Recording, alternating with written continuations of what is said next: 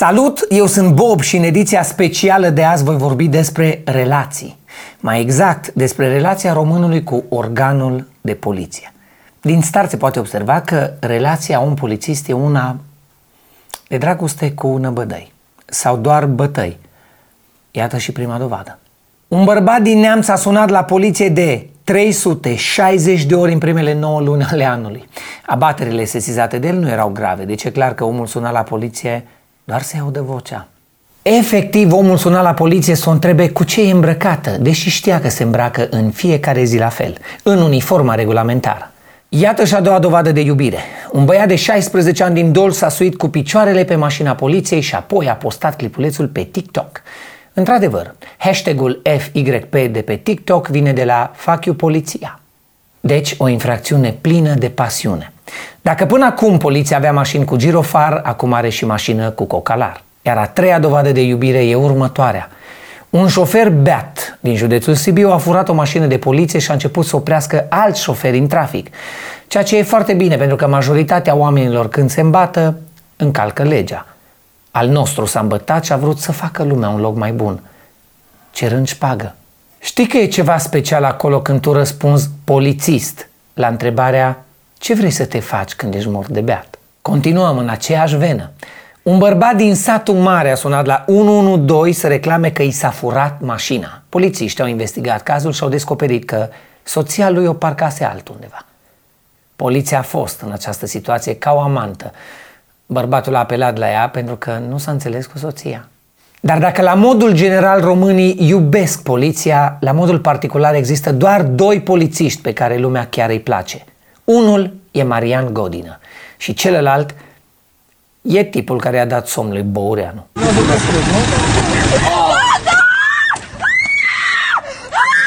Există mai multe motive pentru care lumea îl place pe Marian Godină. În primul rând, are al pace, al, al păci, al, al, al pache, al Pacino, uh, care sunt niște capre foarte simpatice și românii iubesc caprele. Ai văzut cât s-au dus la filmul Capra cu treiezi.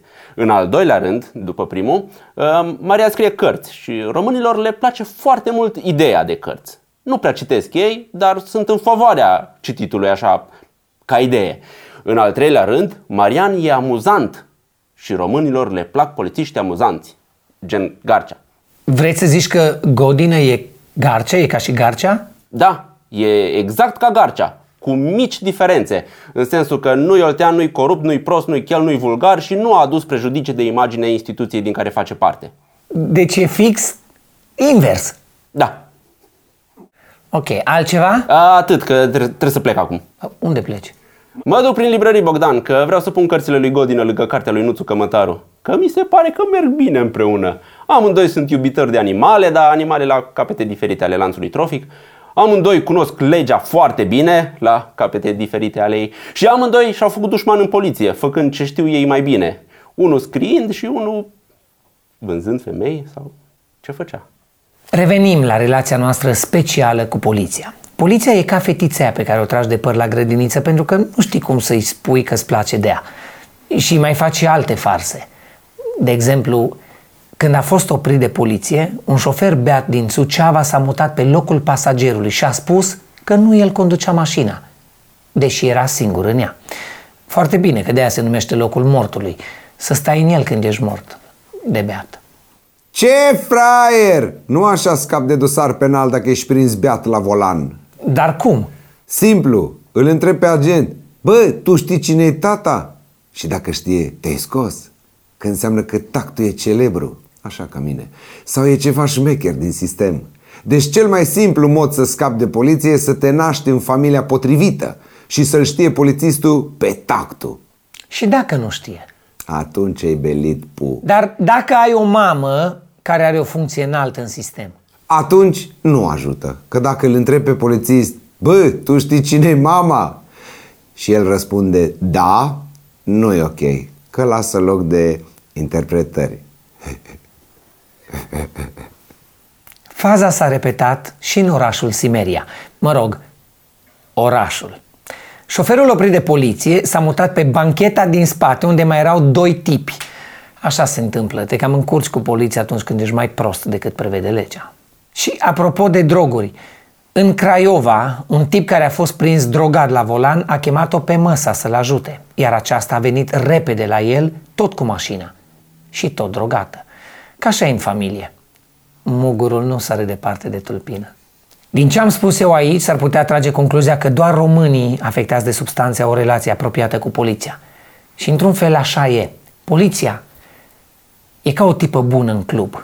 Te dai la ea numai după ce ai băgat niște pahare de curaj. Atât că după ce o agăți, o duci acasă, te trezești în pat cu o incompetentă. Și nici nu pomenim de situații în care unor fete răpite li se spune să nu mai țină linia ocupată.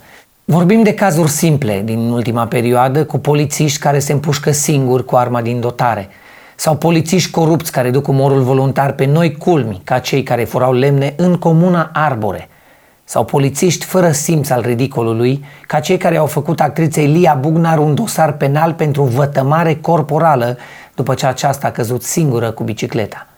Sau știrea asta, o turmă de oi a mâncat toate florile din fața Academiei de Poliție – Patru echipaje de poliție au intervenit în forță, dar agenții n-au făcut nicio brânză.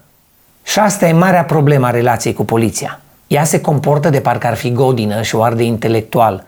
La zidirea soarelui se știe, cerul a muncit o veșnicie. Dar când te trezești dimineața cu ea, descoperi că e foarte garcea. Asta nu e neapărat o problemă, că polițiștii nu trebuie să fie super inteligenți. Nu ne așteptăm de la ei, de exemplu, să explice deputatului Mihai Lasca ce sunt liniile acelea albe de pe cer. Că pentru asta există cucu. Liniile acelea albe sunt dâre de drog pe care îngerii le trag pe nas înainte de marile sărbători ca să aibă har toată noaptea. Bagă cox de le merg fulgii. Uh, nu, Liniile sunt dâre de condens lăsate de motoarele avioanelor. Ele nu apar la zborurile de tip charter, doar la zborurile de linie. Dă-l la repede.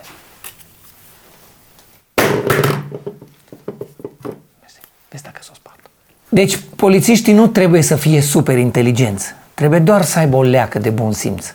Adică în loc să te amendeze că nu porți centură, ar putea să-ți spună că un tânăr din localitatea Liești, județul Galați, a scăpat nevătămat după ce s-a răsturnat de mai multe ori cu mașina. Asta pentru că avea centură neagră, la cascadorii. Centura salvează vieți și purtatul centurii nu-i mare filozofie, ba din potrivă, e o mare ierbosofie.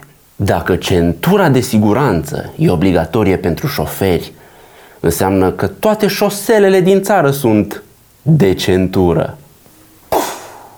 Centura de siguranță salvează vieți exact așa cum prezervativul salvează relații. Desigur, există unii oameni care conduc neprotejați, fără centură, căci că e senzația mai plăcută. Și există unii oameni care folosesc chiar și jucării, ce imit originalul. Deci condusul e ca sexul. Majoritatea oamenilor îl fac prost. Dar e ciudat să iei amendă pentru sex rău. Dacă ar fi așa, unii ar trebui să luăm credite, să ne plătim amenziile.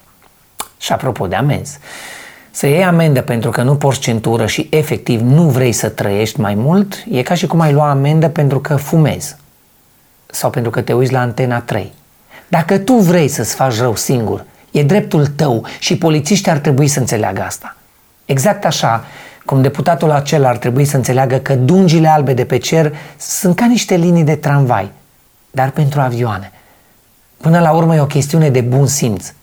Îl ai sau nu îl ai? De exemplu, în Alba Iulie, angajații unui cimitir au profanat mormintele morților care nu și-au plătit taxele, pentru că de unele taxe nu scap nici pe lumea elaltă. Polițiștii s-au sesizat din oficiu și au deschis un dosar penal pentru tentativă de a stoarce bani din piatră funerară. Iar Dragoș, pe care l-am dezgropat special pentru știrea asta, ne spune cum s-a ajuns la această situație horror. Bogdane, morții stau în groapă cum stau studenții în garsoniere, în majoritatea cazurilor. Adică stau câte 2-3, unul peste altul, nu? Da, și asta, dar nu, nu întotdeauna.